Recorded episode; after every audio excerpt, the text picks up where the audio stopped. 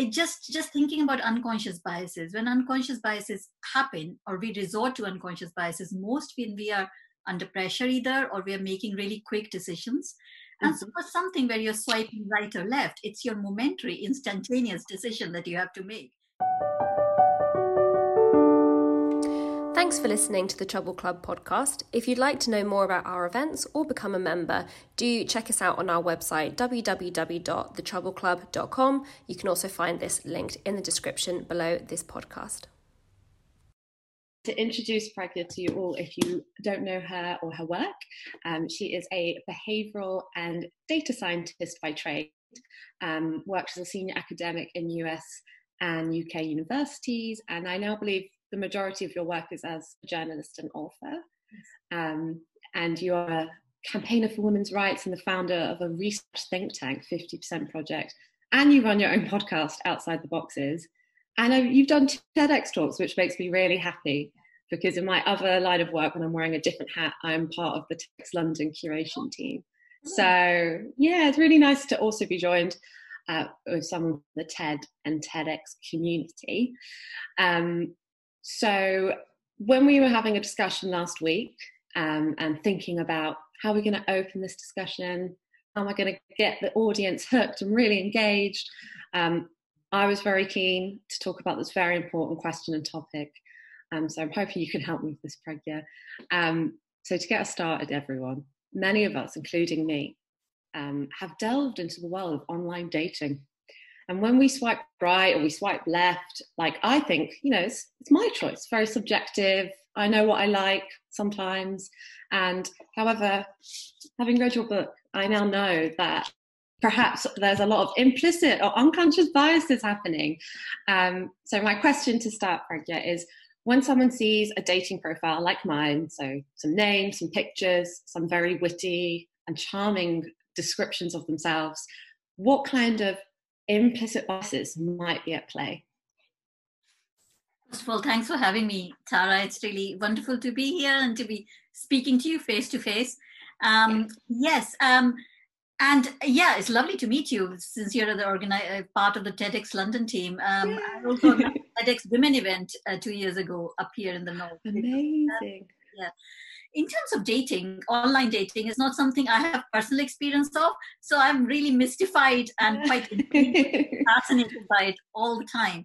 Um, but yes, a lot of research has been done in this area, and it just just thinking about unconscious biases. When unconscious biases happen, or we resort to unconscious biases, most when we are under pressure either, or we are making really quick decisions and so for something where you're swiping right or left, it's your momentary, instantaneous decision that you have to make. You're not thinking rationally or logically. It doesn't go to the rational part of your brain, and you have to just make a you make a very quick decision based on your instant kind of like or dislike of a person, or just so that's really rife for our biases or prejudices or stereotypes to come to play.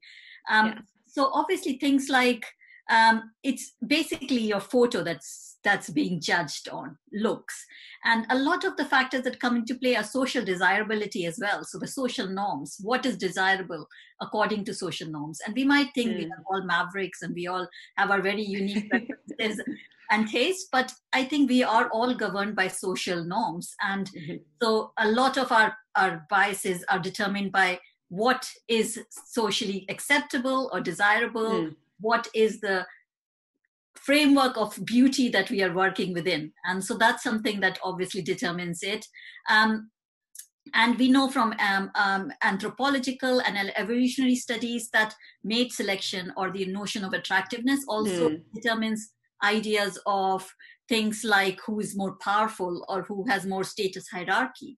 So the attractivity bias or the kind of look bias based on our looks also determines these other kind of factors or attributes that we associate to people or assign to people, and that's called mm. a halo effect. So when we think that yeah. somebody is more attractive, we also think they're probably more efficient or better to talk to or mm. just generally a better person you know and so that's the kind yeah. of thing that comes into play in online dating as well. Um, and there was another really interesting research done, and I, I think I wrote about it in Sway now that it's a blur. I wrote it last year, so sometimes I remind myself um, about the height bias as well. So a lot of our, our biases are rooted in kind of who the height um, of a person as well. And often there is a stereotype. Yeah, height, of course. the person who's taller is considered more dynamic or more a leader, mm. have more leadership attributes. And that's obviously a very kind of uh, different based on society and culture but there was a really interesting research done about how people take selfies or photographs for these online dating profiles and the yeah. angle that they hold the camera and that can show that that person maybe is taller or shorter than you and that those kind of judgments people make as well sometimes from the profile Oh my gosh. So we've already touched on like so many different implicit biases immediately. I did not realize that where I took my selfies, something was going on in my brain. Um, so I thought personally, the reason I asked everyone is that I just thought dating was a really good way of just showing how implicit biases live in our day to day lives and decisions. But if we now jump into like sort of more of the, the science and psychology behind, I think it'll be really helpful for one to know like what exactly, how would you define an implicit bias just in, in general to someone who's never heard of it before? Yeah, I think implicit means that something that we are not aware of consciously. So um, there are explicit biases and implicit biases. So explicit mm-hmm. biases is might be that we always, when we're deciding to go on holiday, we always prefer a seaside resort, or we always prefer to go to yeah. a historic city. And often we are aware of these things, so they are very explicit, and often we are okay to accept them.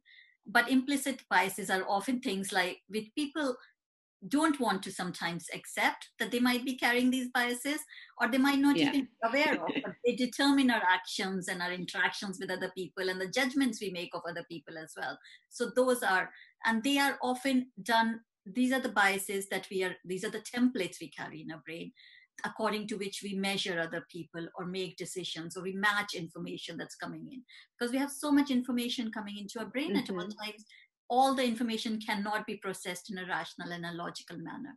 So often we process a lot of information really quickly and we match it to these pre existing templates. And they can be based on our upbringing, our childhood, things we have seen in media, things that are, as I said, social norms or cultural norms. So these are the things that determine these biases that we carry. So they help us navigate the world that we're in. Absolutely, yes. Gotcha. Yeah, meant to help us navigate the world that we are in. Yeah. Yeah, and you talk a lot in the first section of your book. Uh, you know that also like we've sort of evolved to have these templates, as you say. What can you speak a bit more about how we, we've all kind of every all humans sort of evolved to have these implicit biases? Absolutely, because um, evolutionary evolutionarily we were determined we were designed to um, survive so survival is our mm. instinct and um, the first notion of survival was to determine which per other person belongs to a tribe or not to a tribe whether they are in group or out group whether they are threat or whether we should be fearful of, of them whether we should be mm-hmm. threatened by them and so those are the judgments that people were making from a from a old, long time that who belongs to a tribe. And so we talk about tribe and tribal mentality now. And so we are designed to carry these biases. We were designed to carry these biases. Mm-hmm. But what is now happening is that we, we sometimes people make these justification of the implicit biases we carry based on the the evolutionary that we are we are designed or we are programmed to do it so we can't really help it but we don't navigate in similar environments now we our mm. world has changed completely and our biases have changed and our stereotypes have changed completely and the impact that it has is enormous. It's not the same as maybe thousands of years ago when we were yeah, living in caves and just determining who's going to be stealing our food or who's who's a threat to our survival. So I, I so we are we have these cognitive biases and some of these biases are quite helpful. They, they can be positive as well mm. you know. So things that parents have towards their children thinking that our children are the most beautiful most intelligent yeah. people around um, help us love them and nurture them you know because it can be tough to have children when absolutely nightmare. That's the only thought that keeps you going. But uh, no jokes aside i think that yeah so we have these positive biases as well. But sometimes these biases really um, create prejudice and discrimination. We can talk more about that so Yeah, no, I, I, was wondering. I'm not sure if that will link exactly to because I was really interested by the second section of Pragya's book. Talks a lot about now we have so much a much much better understanding of how brain works. So you talk a lot about the neuroscience and neuroimaging, and has that also taught us about implicit biases and and how it, they work? I think the mapping uh, implicit biases is quite tricky. Um, mm. first of all, I mean, a lot of experiments, I cover a range of experiments from different domains in my book and different disciplines. And the aim was to actually talk about not just show what the results were, but also that how people find it tricky to map these and how they mm. have done it and how do we capture these biases. But neuroimaging is, is relatively new. I mean, there's not been that much work done in this field, but it's obviously being applied more and more and it's really useful because it tells us shows us in some way about where our information is being processed in our brain.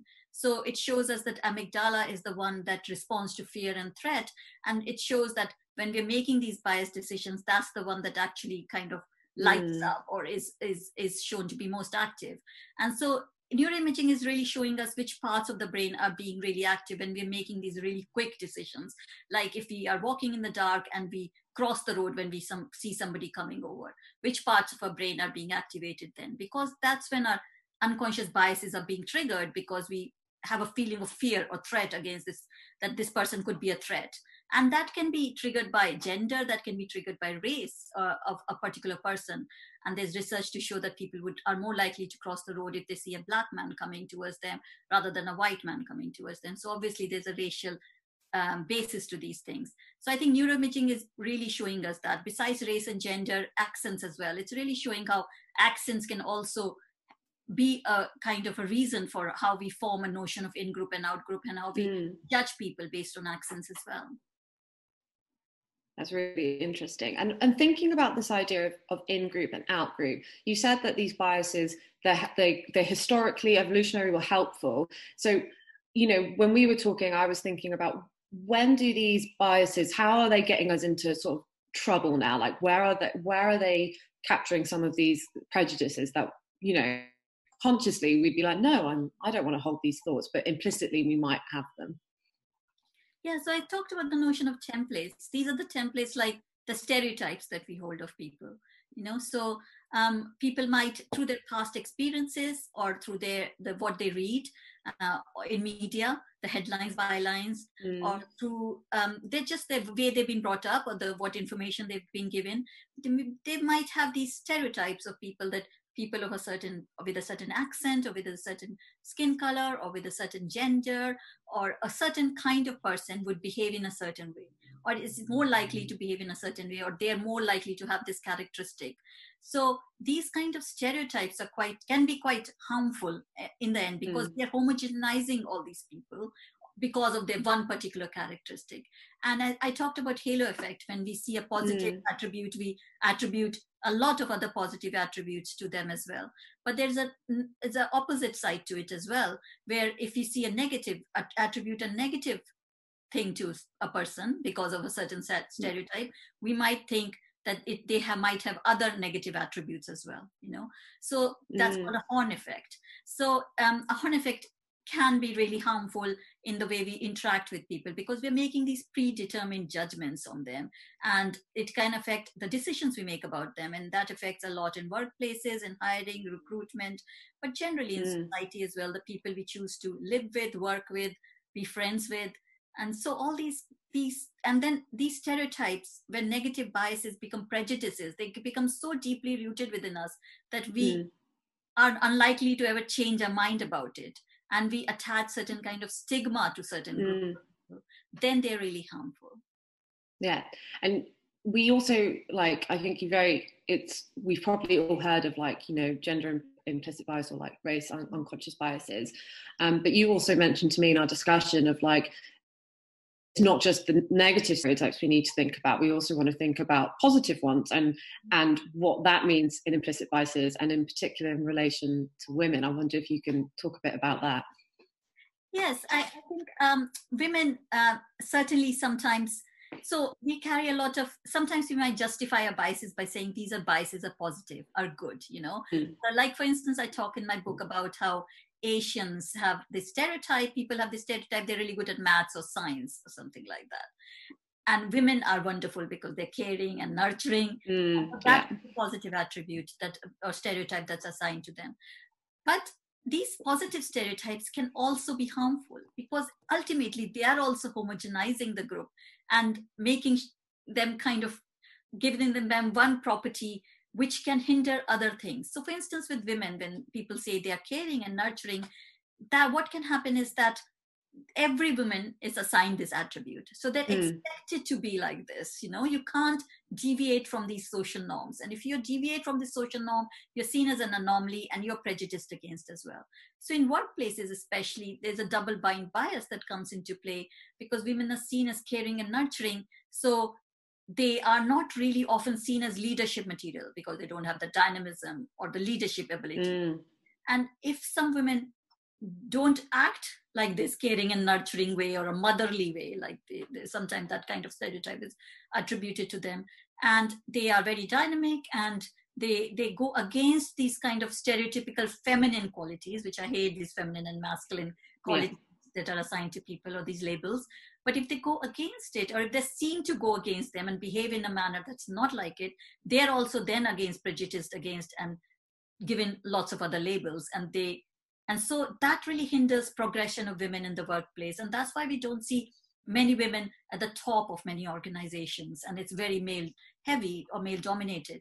So even when organizations talk about diversity and say we've got so many women coming into the workforce we often see that women are falling out of the labor force or not reaching the top um, le- levels where decisions are being made and where policies are being determined. So they don't really have that voice in the organization. Again, Asians have this positive stereotype, for instance, just as an example, which means that anybody who doesn't conform mm. to those is also biased. They feel guilty or they might have mental health problems because they're not fulfilling that role they're yeah. expected to play. So those are some of the positive stereotypes, so-called positive stereotypes can be harmful as well. Yeah. Does that does do positive stereotypes link to something you call the stereotype threat in your book, or is that a, a bit a, a bit different? Um, sort of. Uh, it doesn't directly link to that, but yes, positive um, stereotype threat is something that is is we is research is really showing that that happens as well. So, for instance, I work with a lot of schools and organization in terms of STEM and women in STEM, mm. and uh, I see that with young girls as young as like eight or nine, they think that they're not very good at maths and science, and they have mm. this they carry these stereotypes, these ingrained stereotypes because of social conditioning or what they hear or how mm. teachers or these subversive messages, subtle messages they receive from everybody around them. So what happens is that they feel threatened if they step into a domain which they think they don't fit in. So any mm. due to race, gender, accent, or anybody. We're talking a lot about working class people stepping into domains which are predominated by by middle class or upper class people and so they feel like an imposter they feel like they don't fit in and so they are they have this stereotype threat that they would be stereotyped okay so if i came into the uk as an immigrant as a single parent as a as a women lecturer first women lecturer in a leading uk yeah. engineering department so you have this in you don't realize it but you often have this kind of feeling that if i go if i do something wrong I would be more judged than the other person because I have to prove myself more than the mm. other person because I have to shatter some of these stereotypes. And that also affects performance because people are already assuming within themselves that there'll be stereotypes, and that makes them more anxious in terms of performance, and that affects. And so it's kind of a self fulfilling yes. a vicious cycle because ultimately, if they don't perform as well, then people can say, oh, women are not as good at this, or people of certain race or ethnicity mm. are not hmm. good at this. So it, it becomes a vicious cycle, the stereotype threat. Oh my gosh. So it's negative stereotypes, positive stereotypes, and then you understand in taking in stereotypes about you being stereotyped. It's very yeah. That that part of your book really got me because I was like, oh, like didn't realize how my brain was thinking about, you know, things I've done in my own life. Thanks for listening to the Trouble Club podcast. If you'd like to know more about our events or become a member, do check us out on our website www.thetroubleclub.com. You can also find this linked in the description below this podcast. Um, And just to say to everyone that this book is quite chunky and it's got, you cover so many different types of biases um, from a lot about race and gender. You've already mentioned accents, also ageism, like justice, hindsight, law. And so we can't go into everything, but maybe we can touch on whatever the audience are interested in in the Q&A. But one bit I found really interesting, and I think you did too, because you wrote a whole section on it, was the idea of of how technology and implicit bias work together. So obviously this draws on everything we've been talking about in terms of stereotypes. So perhaps you can tell us what implicit biases are you seeing commonly in like new emerging technology? It's really interesting with technology because that's where my academic interest in mm. biases started because I was working with technology and technology is seen as kind of a black box that it's a panacea for all the ills and i usually get all these emails from people saying oh you talk about biases but we've developed this ai technology which will remove all the biases in hiring and recruitment and i have to be skeptical about it because mm. Technology is not free of our societal biases it's rooted in society that we are in um, the people who are designing these technology the teams that are working on this, their biases get inbuilt into them. But the data sets that the AI or the machine learning is trained on, because there has to be a training data set, that's rooted in our society, in our culture. And so any biases that are inbuilt in our society or ingrained in it get inbuilt in these data sets as well because any data set is just a snapshot of society and so there are decisions mm. made on made on who um, what kind of data should be captured. We can't have everything about the world that we live in, and what becomes more salient.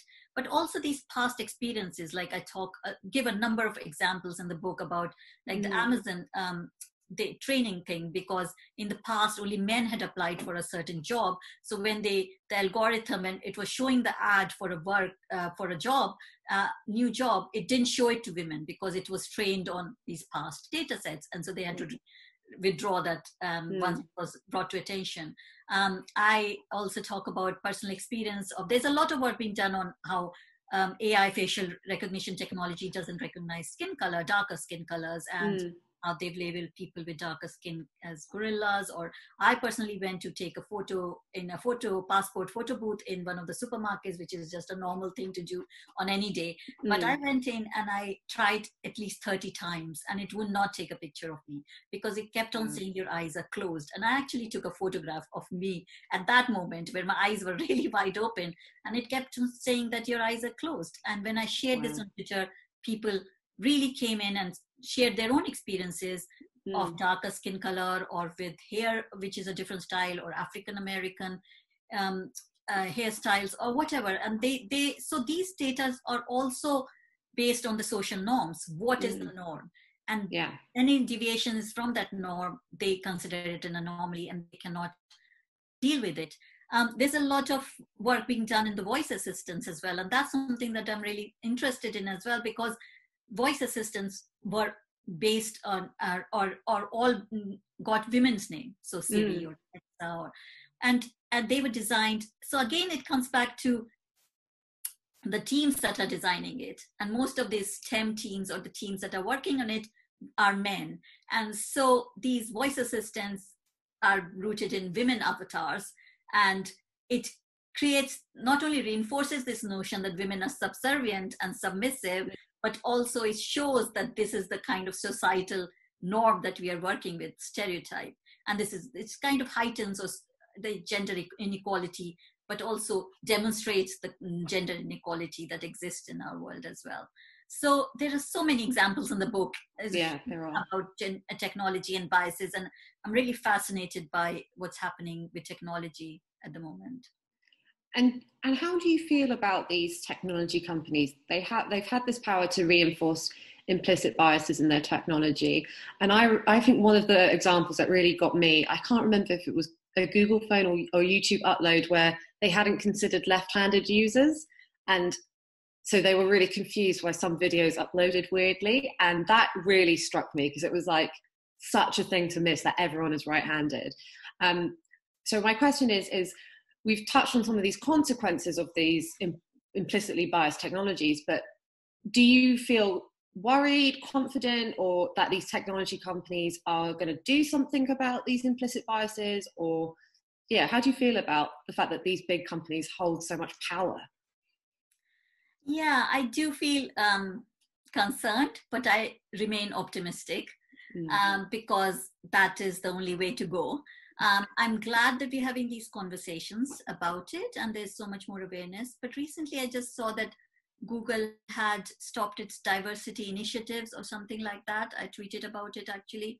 Um, and that was just a step back because because often the problem is that these diversity inclusivity inclusivity initiatives are seen as a tick box to either get mm. funding or to just create a buzz around a product or a company but unless that's kind of really deeply rooted in a company culture it is not going to be successful. And so um, so this is the problem with with this whole notion of diversity and inclusivity. And also worry which is why I wrote the book, that the notion of unconscious bias, people have been talking about it so much, but there's so many misunderstandings and myths around it and, and lack of understanding, really, not just misunderstanding. Mm. And so there's a real danger that it can just become a trend word or a buzzword or a fluff word and, and just, just kind of, again, a tick box exercise rather than people really taking it seriously and thinking what the impact mm. of this is within my organization or the product that we're designing and how we can navigate that. I think, but I remain optimistic that with these discussions, people are beginning to take it more and um, on board, and mm. people are actually also um, there are more checks in place as well to, to see how biases are getting inbuilt into technology. Well, I think you've already started skirting towards my next set of questions on sort of thinking, well, what are we going to do about this? And just to flag to the audience that um, I know it's whizzed by, but we're almost half an hour in, so get your questions in because we'll come to you soon. Um, so we've touched, like I said, like we've scratched the surface on a few. Again, you've got so many really interesting things like on accents, on on height, on name. Oh, fascinating. But we've probably, like you said, we've heard about some unconscious bias. We've heard the buzzwords. We've heard about doing the implicit biases tests. So they're also they're called officially implicit association tests. So my question is how effective do you think these these tests are that we can do right now? How effective do you think some forms of unconscious bias training is that you might see in the workplace? Yeah, I, I write about that in the book because implicit association test came out of Harvard University and it is a test to test associations as it's called association so it tests our association with certain things so if i if they give you terms like apple and then red and green. And if you always choose green that just shows that you associate apple to be green mm. and not to be red most of the time. Okay so that's all it's doing. It's just checking your implicit associations how you associate terms. And that can give an idea into what kind of biases we carry. So if we always people say black men or scary or fearful or white women this or people with a, an accent is this or a name, particular foreign name they have a particular association with those kind of things can give an idea but it's not a training and what's i'm really concerned about when i work with organizations on unconscious bias is that it sometimes these doing this test is just taken as a form of training that i've done this test i got mm. a score it wasn't very high so i don't have unconscious bias and now i'm cured of all unconscious biases and i am yeah. bias free and I think what I really want to assert is that we all carry biases. We can never be free of biases. It's just how we train ourselves to recognize and acknowledge these biases and to be free of the biases that can harm others and us when we're making important decisions in our life. You know, and we carry some really prejudices, and how do we address those? So that's that can only be done when in a in a kind of a consistent way in a regular manner in organizations, not in a half day training or a one mm. day or a test that you perform in a computer and get a score. So, unconscious bias training doesn't really work, I think, as mm. it is mm. at the moment or as it's often designed. It has to be something that happens regularly in, a, in an organization, providing people a free, non judgmental space to share how inclusive their workplace is, what the concerns are, and to be able to acknowledge their their biases as well. Because people get defensive, and because we all like to think we are very egalitarian and we don't carry yeah. any biases. So I think that's that's something that yes, I am. I'm concerned about. Again, I remain optimistic. That's good. Well, I mean, we've talked about how it might be in a workplace, but individually, like how what would you say maybe in like a family or me as uh, me as myself? Is there anything that i can do to take those steps to excuse me um acknowledge the biases and try and make sure i'm not acting on harmful ones? Yeah i think be educating ourselves is one of the first steps we can do and i think we all have a responsibility of educating ourselves and being open minded about as i said about our biases and our stereotypes and i hope that's what the book can help people to do as well um, mm. and i think um, another thing that really works is being empathetic and kind and compassionate towards other people trying to see it from the other person's viewpoint um, and trying to uh, step into their shoes sometimes that kind of exercise really works about how, why they might have felt like um, a joke that you thought was just a joke mm. might have felt made them feel othered or offended or how them that might have come across to them as a microaggression. So that that is something that we can all do educate ourselves read as much as possible read as much as diverse literature as possible. I think that's really really important and especially in a family and with children and i i uh, talk about that in the book about developmental psychology. The children start forming this notion of in group and out group mentality from a very young age. So it's our responsibility to expose them to as many um, ideas as possible from a young age and diverse literature, diverse role models and representation. And I think when, because of our confirmation biases, we might feel that people who look like us or act like us or talk like us are the only people that matter or are the only people who are good people. So mm. that's another way of breaking out of a confirmation bias as well when we start opening our world a little bit. Do you want to tell the audience just if they don't know what confirmation bias is? Yes, so confirmation bias, as I said, is is a bias that we have of people who look like us, act like us, talk like us. So if you think about uh, people who you are friends with, or people mm. who you live with, or naturally gravitate towards, or six people you're friends with, you would find that most of them would be just like you. Probably went to the same university, probably went to the same school, or probably come from the same town. So we have all these that we are gra- naturally gravitating towards people who are like us, and that that also matters when we are kind of creating these notion of tribes in social media as well. So we are mm. forming groups and liking each other's posts, and so then this creates a kind of echo chamber or a filter bubble where we are only seeing our views bounce back at us and nothing that is uh, against that.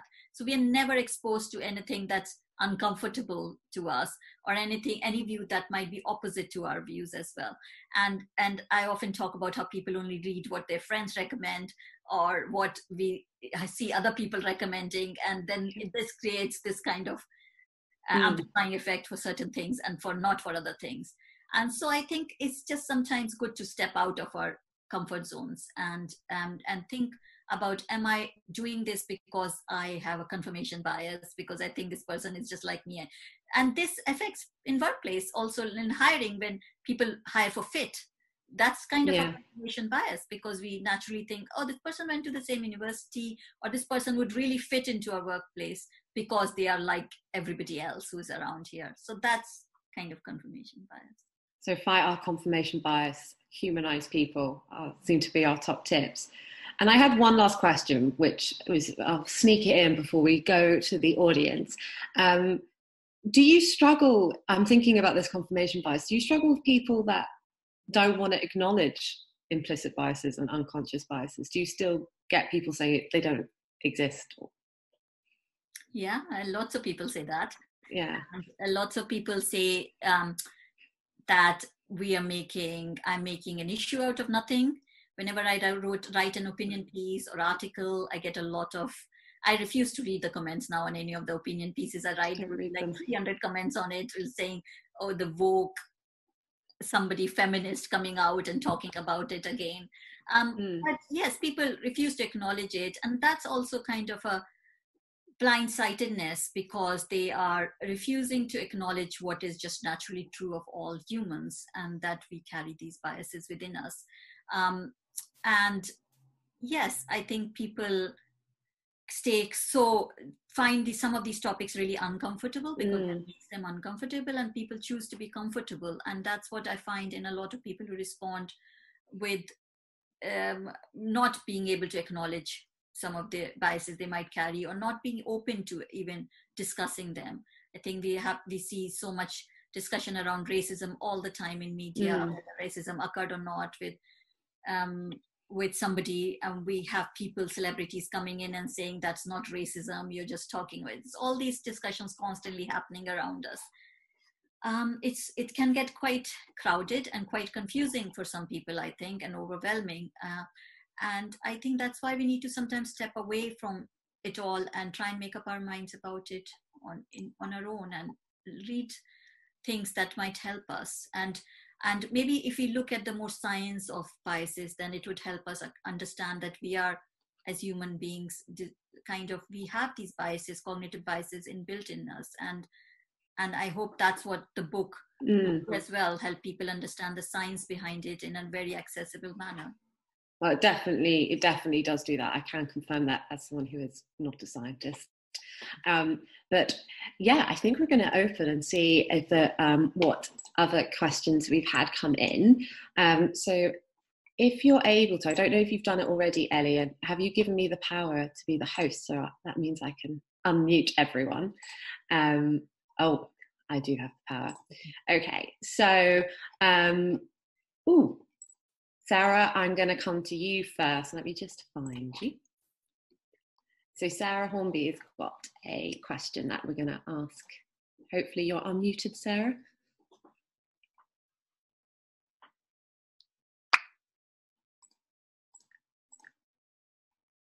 Sarah, are you there?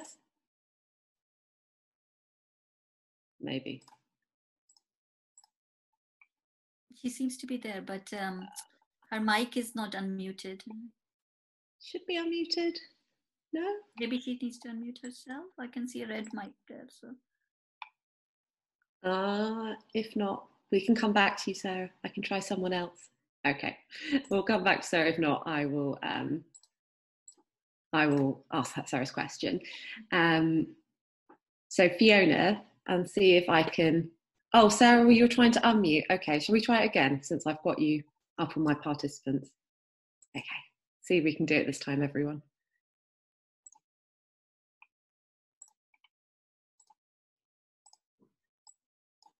Sarah, you should be unmuted. No? Oh, okay. We'll try, we'll try another panelist. Bear with me one second.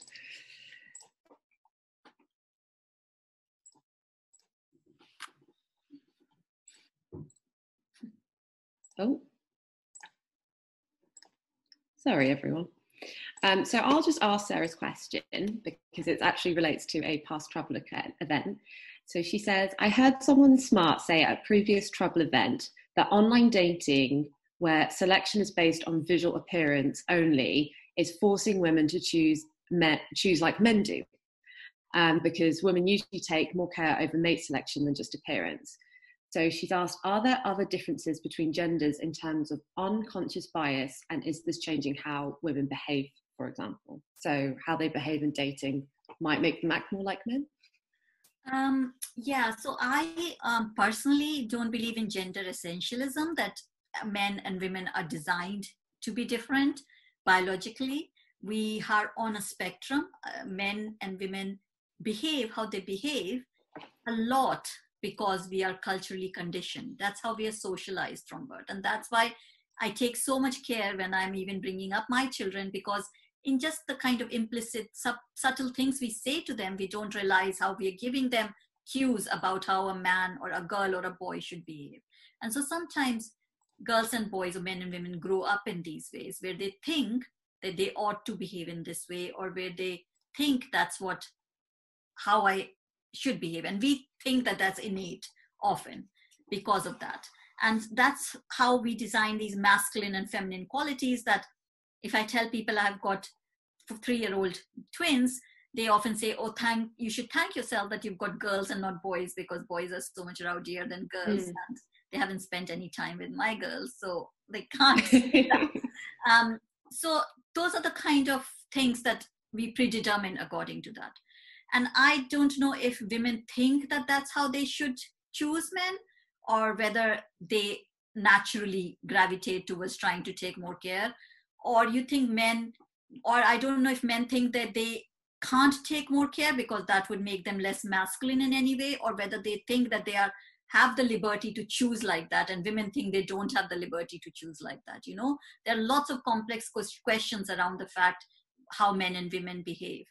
Um, i don't think that again i don't think gen biases are based on your gender it does is it is based on how we are being brought up. So yes men and women are, are often as i say brought up in different ways sometimes. So that can determine how they feel.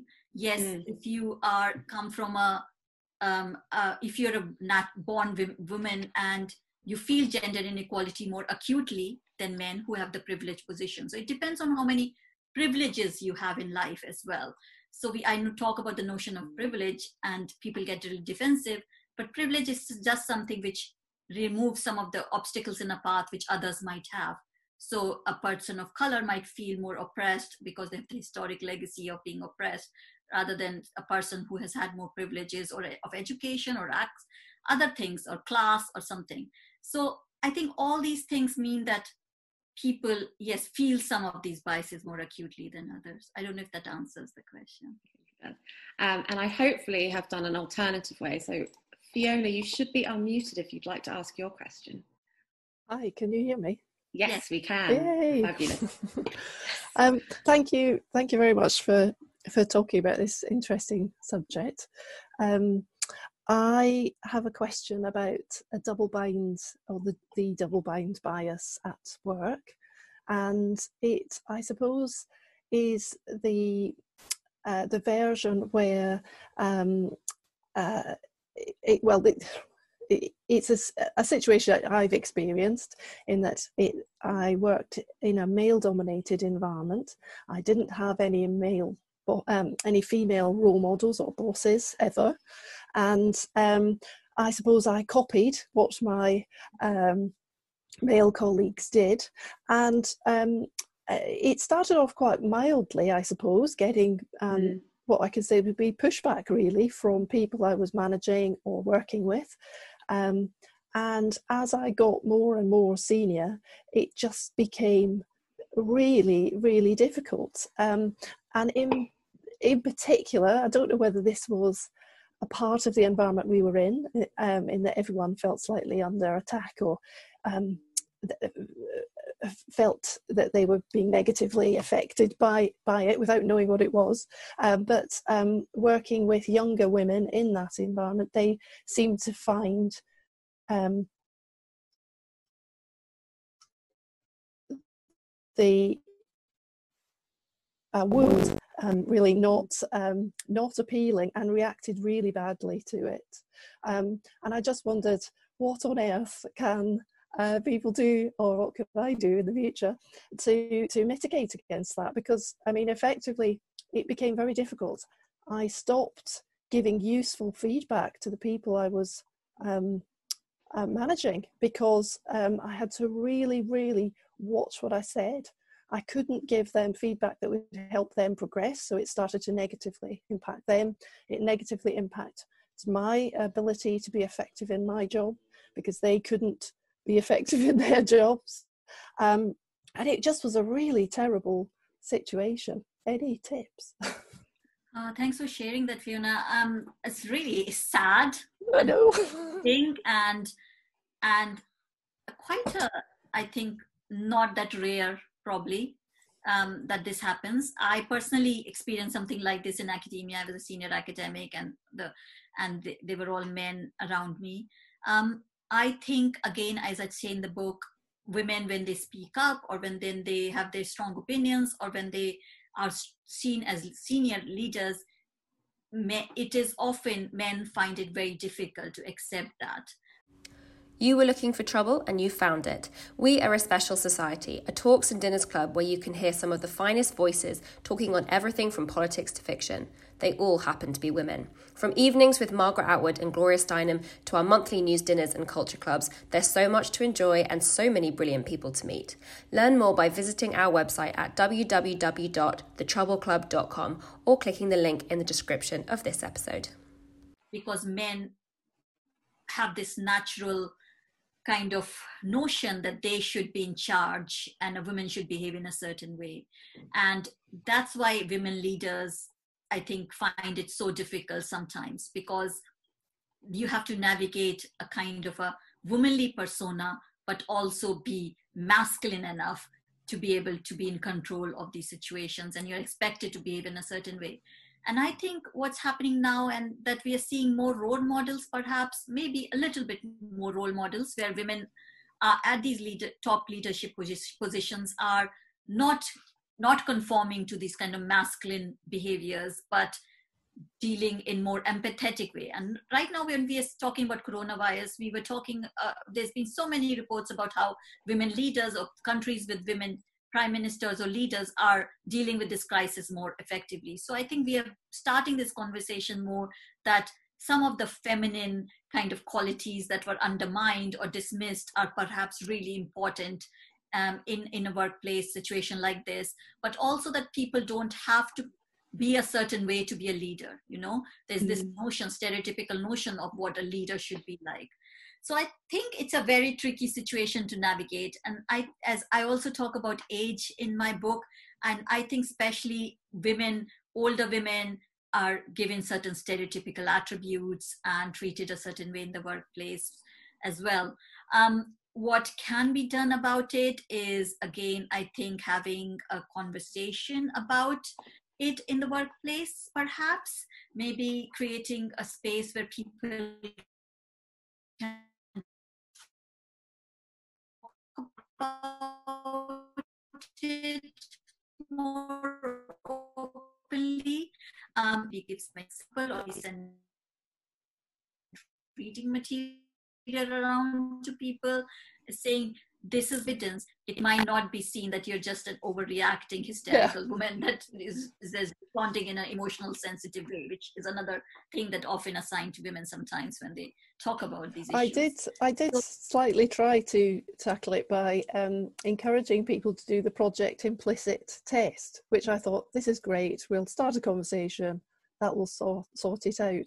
But of course when people discover that actually it's really quite unpleasant to go on that site and discover how biased you are against people of different religions and colours and um, and short men apparently yeah. um, uh, uh and and myself I'm biased against myself um, uh, and and and what was really interesting was that people just couldn't accept it mm-hmm.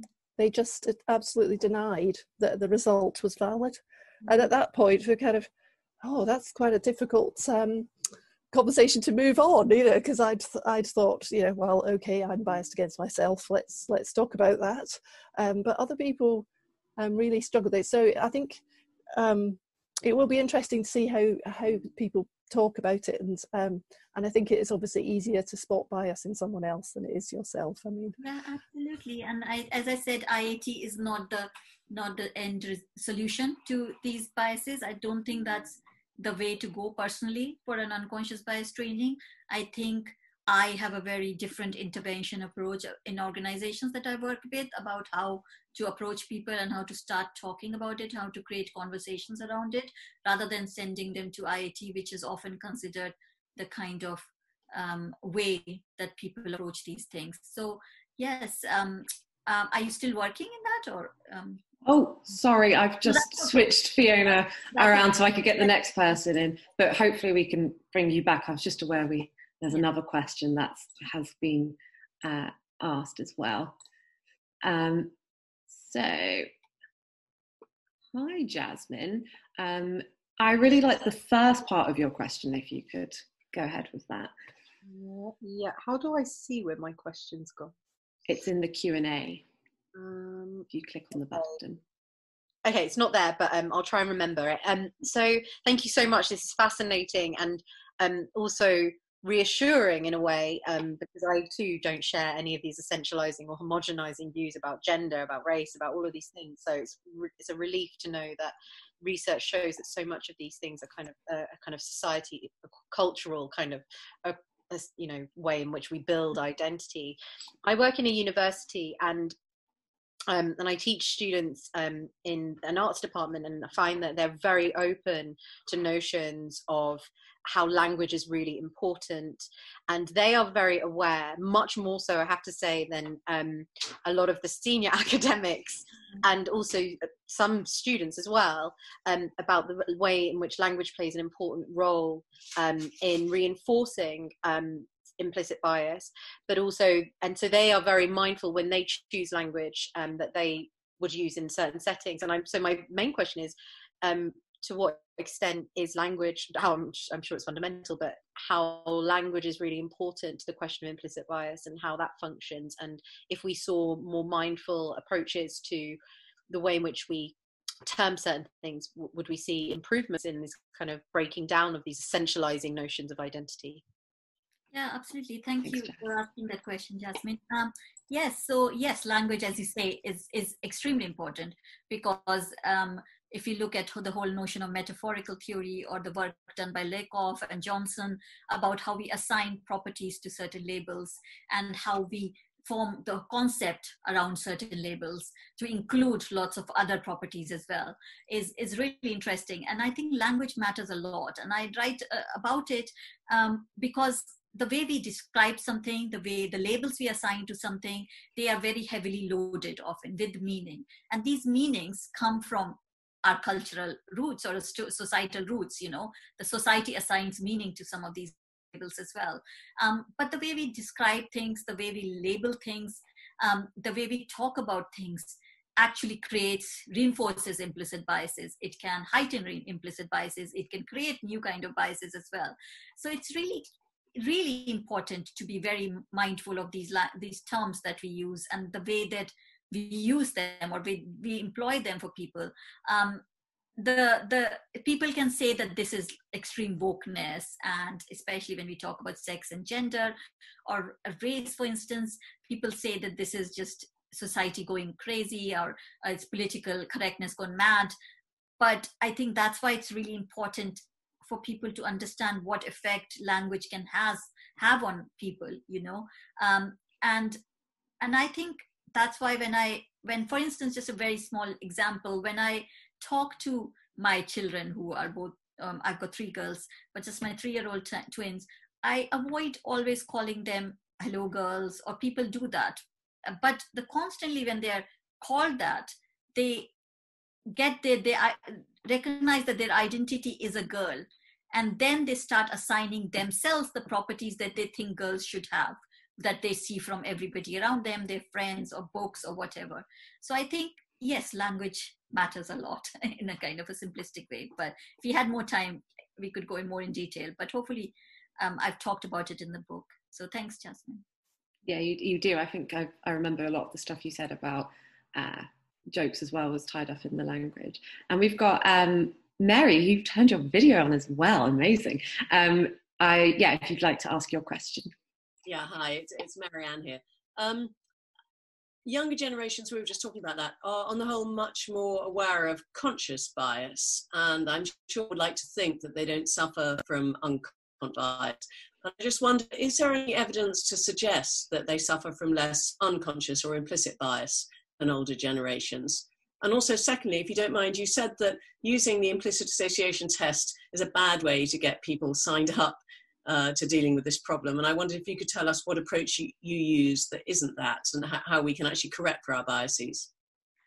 Thanks. Um, thank you. Yes, I don't think there's any evidence about the fact that younger people are less biased than older people. Um, it doesn't really matter according to age. And I talk about ageism a lot in the book as well about bias towards younger people, but bias towards older people as well, about how they are created and how we feel these stereotypes are created and what, what impact it has. But I think um, generally it depends, mostly, it depends on how a person is being brought up what they're seeing around them, what they're reading around them. And it could be that people of a certain generation, of a certain age, might it their biases a lot of their stereotypes might emerge from their own context their own childhood experiences the way they be they thought that some things were more acceptable. That's how people acted. That's what everybody says. So what's the problem with it you know? So that and now we are talking more and more about these things. So i do find that younger generations becoming more aware of it. But ultimately it does depend on where you are and who you're talking to what books you're reading at home how your parents are reacting children pick up so much from their parental biases so if i'm really biased and prejudiced against something my children are more likely to grow up like that and to be biased and prejudiced until they have their own kind of willingness to educate themselves. So um, I don't think there's an evidence that there's a big divide between generations or ages. I wouldn't say that. I think it depends on your context and the way you've been brought up, the way you've learned certain things, and how long it takes for you to maybe break those habits. So again, perhaps a person who has been employing these prejudices or thinking a certain way for 50 years might find it more difficult to change that than a person who's only been thinking like that for five years. So that's how age comes into play, if that makes sense, perhaps. Um, and the second part of your question was the implicit association test. And I talk a lot about that in the book about why I think IAT is not, we don't often hear criticisms of IAT because that's really the only test that's out there that was developed in Harvard. To, and there have been some critical analysis of it. There have been some and more kind of um, discussions around it, but not much. And we don't see that much in media because it's kind of become this kind of um, umbrella framework within which unconscious bias training can.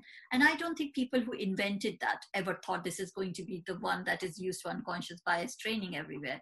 It is a test to give you an idea of how you associate certain. And again, the thought about language that Jasmine asked about, how we associate certain terms in our language with each other, how we associate certain concepts. So the approach that I take, and I talk about it in the last chapter of my book, is more comprehensive. As I said, it has to be a consistent kind of a regular intervention. It has to be a series of workshops. It has to be a series of conversations. It has to be um, a place where people have more opportunity to engage and to acknowledge their biases and have a number of questionnaires which I've developed that people find it or, or more workshop, more interactive discussions rather than just sitting in front of a computer. IAT can be a good start. I'm not dismissing it completely. I think it's a good start for towards acknowledging and understanding unconscious bias. But I wonder whether IAT is even measuring the right thing because um, I mean, I, am actually also writing a book about um, about um, gender bias in, in, in, a slightly different way. But um, but you know, I took the IAT test and it told me that I was quite sexist. And the reason was that I did associate, I found it easier to associate men with science, for instance, and women with cooking. That's not because I think that men ought not to cook and that women ought not to do science. Quite the opposite. I'd love to see more women scientists, but it is simply the case that there are many more male scientists, and therefore my brain works faster associating male with scientists. So it seems to be confusing the sort of the descriptive with the normative. Yes, absolutely. What you're saying is, is true because we don't understand how it, and often people don't understand how it works or what it's measuring. And also, it's a snapshot. It's, it's measuring what you're thinking at that particular moment. And people don't often associate or do the same associations. Every time you take the test, you're going to have a different result as well. And there's a gender based IAT, which has been a slight adaptation of that as well. And um, I talk about the technical or the technical aspects of IAT in the book. Um, and interesting to hear about your book. So feel free to send me a message later on. We can carry on the conversation. Thank you. Yes, might do that. Thanks. Brilliant. Thank you so much, Marianne. Um, perfect. I'm going to, for the last question, combine a few because um, quite a few people have asked that it's on the theme that we, you've kind of already mentioned that it's very difficult to have these conversations when certain people in power don't acknowledge unconscious bias, whether that's in the workplace. I had someone asking about you know what happens if senior managers don't buy into it? How can we move mm-hmm. forward? Or again any tips for communicating with people who won't acknowledge that biases exist?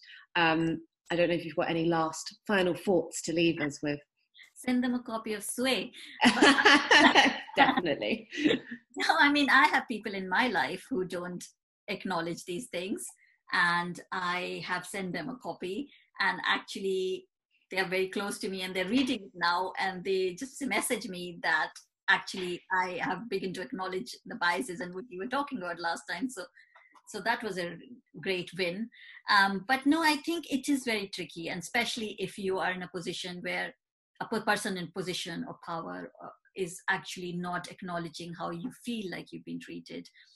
I think we sometimes worry the impact that having a conversation like this can have on a career.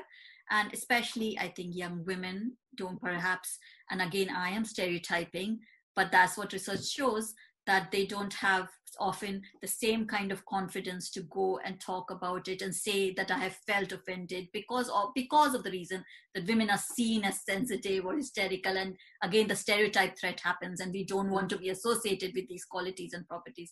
And I know that and I've experienced in my life as well about how you try to fit in and you don't often say things that have been offensive or that you felt othered or you felt like it was a microaggression um, I think it is important to go and talk about it in a sensible, kind of balanced way. Take as much evidence with you as possible.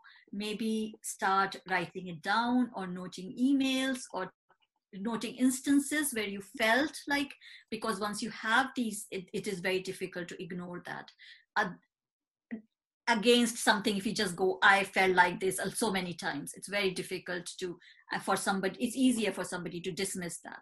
Mm. so it might feel like you're being paranoid but i think noting down these things having a record of these things um, when you felt like that when somebody said anything uh, maybe keeping a track of emails which you felt like they were and having this as kind of backup evidence when you go in to have a conversation is really important.